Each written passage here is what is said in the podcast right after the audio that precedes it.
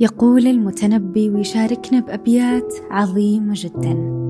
إذا غامرت في شرف مروم فلا تقنع بما دون النجوم. فطعم الموت في أمر صغير كطعم الموت في أمر عظيم. وإحنا معاكم يا من تسمعوني الآن. الأكيد إن أغلبنا قرر لحظة دخوله للجامعة أن يوامر في شرف مروم. ولا أعتقد أن فينا أحد يريد أن يقنع بما دون النجوم. عشان كذا علينا جميعا أن نتخطى هذه المرحلة. مو بس نتخطاها كذا لا. لازم نتخطاها وإحنا قويين وإيجابيين بكامل إيجابيتنا وقوتنا ونشاطنا وبهائنا.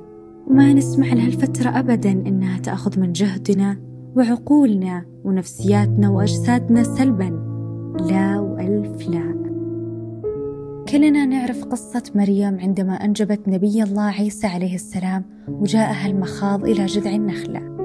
وقتها أمرها الله سبحانه وتعالى بهز جذع النخلة حتى يتساقط عليها الرطب. بس تدرون إن مستحيل أن عشرة رجال يقدرون يهزون نخلة حتى يتساقط عليهم الرطب؟ فكيف بامرأة ضعيفة البنية وقتها وبعد ولادة ومخاض أن تسقط التمر؟ فمريم لم تسقط بقوتها وبهزها بل أسقطتها بفعل الأسباب. والله أمرها بذلك مع قدرته عز وجل أن ينزل عليها التمر بدون أن تفعل أي شيء وبدون أي جهد. ولكنها رسالة ربانية لمريم أولا ولنا ثانيا أن نفعل الأسباب ونتوكل على الله. لذلك خليك متأكد أن الله أرحم بنا من أنفسنا وأعلم بما هو الأفضل لنا. توكل عليه وأعمل بالأسباب وكن راضيا مطمئنا باللي كتب الله لك. واحمد الله على كل صغيرة وكبيرة. وخليك واثق ومتأكد أنك ماشي في أعتاب خطة وحكمة إلهية هو وحدة أعلم بها.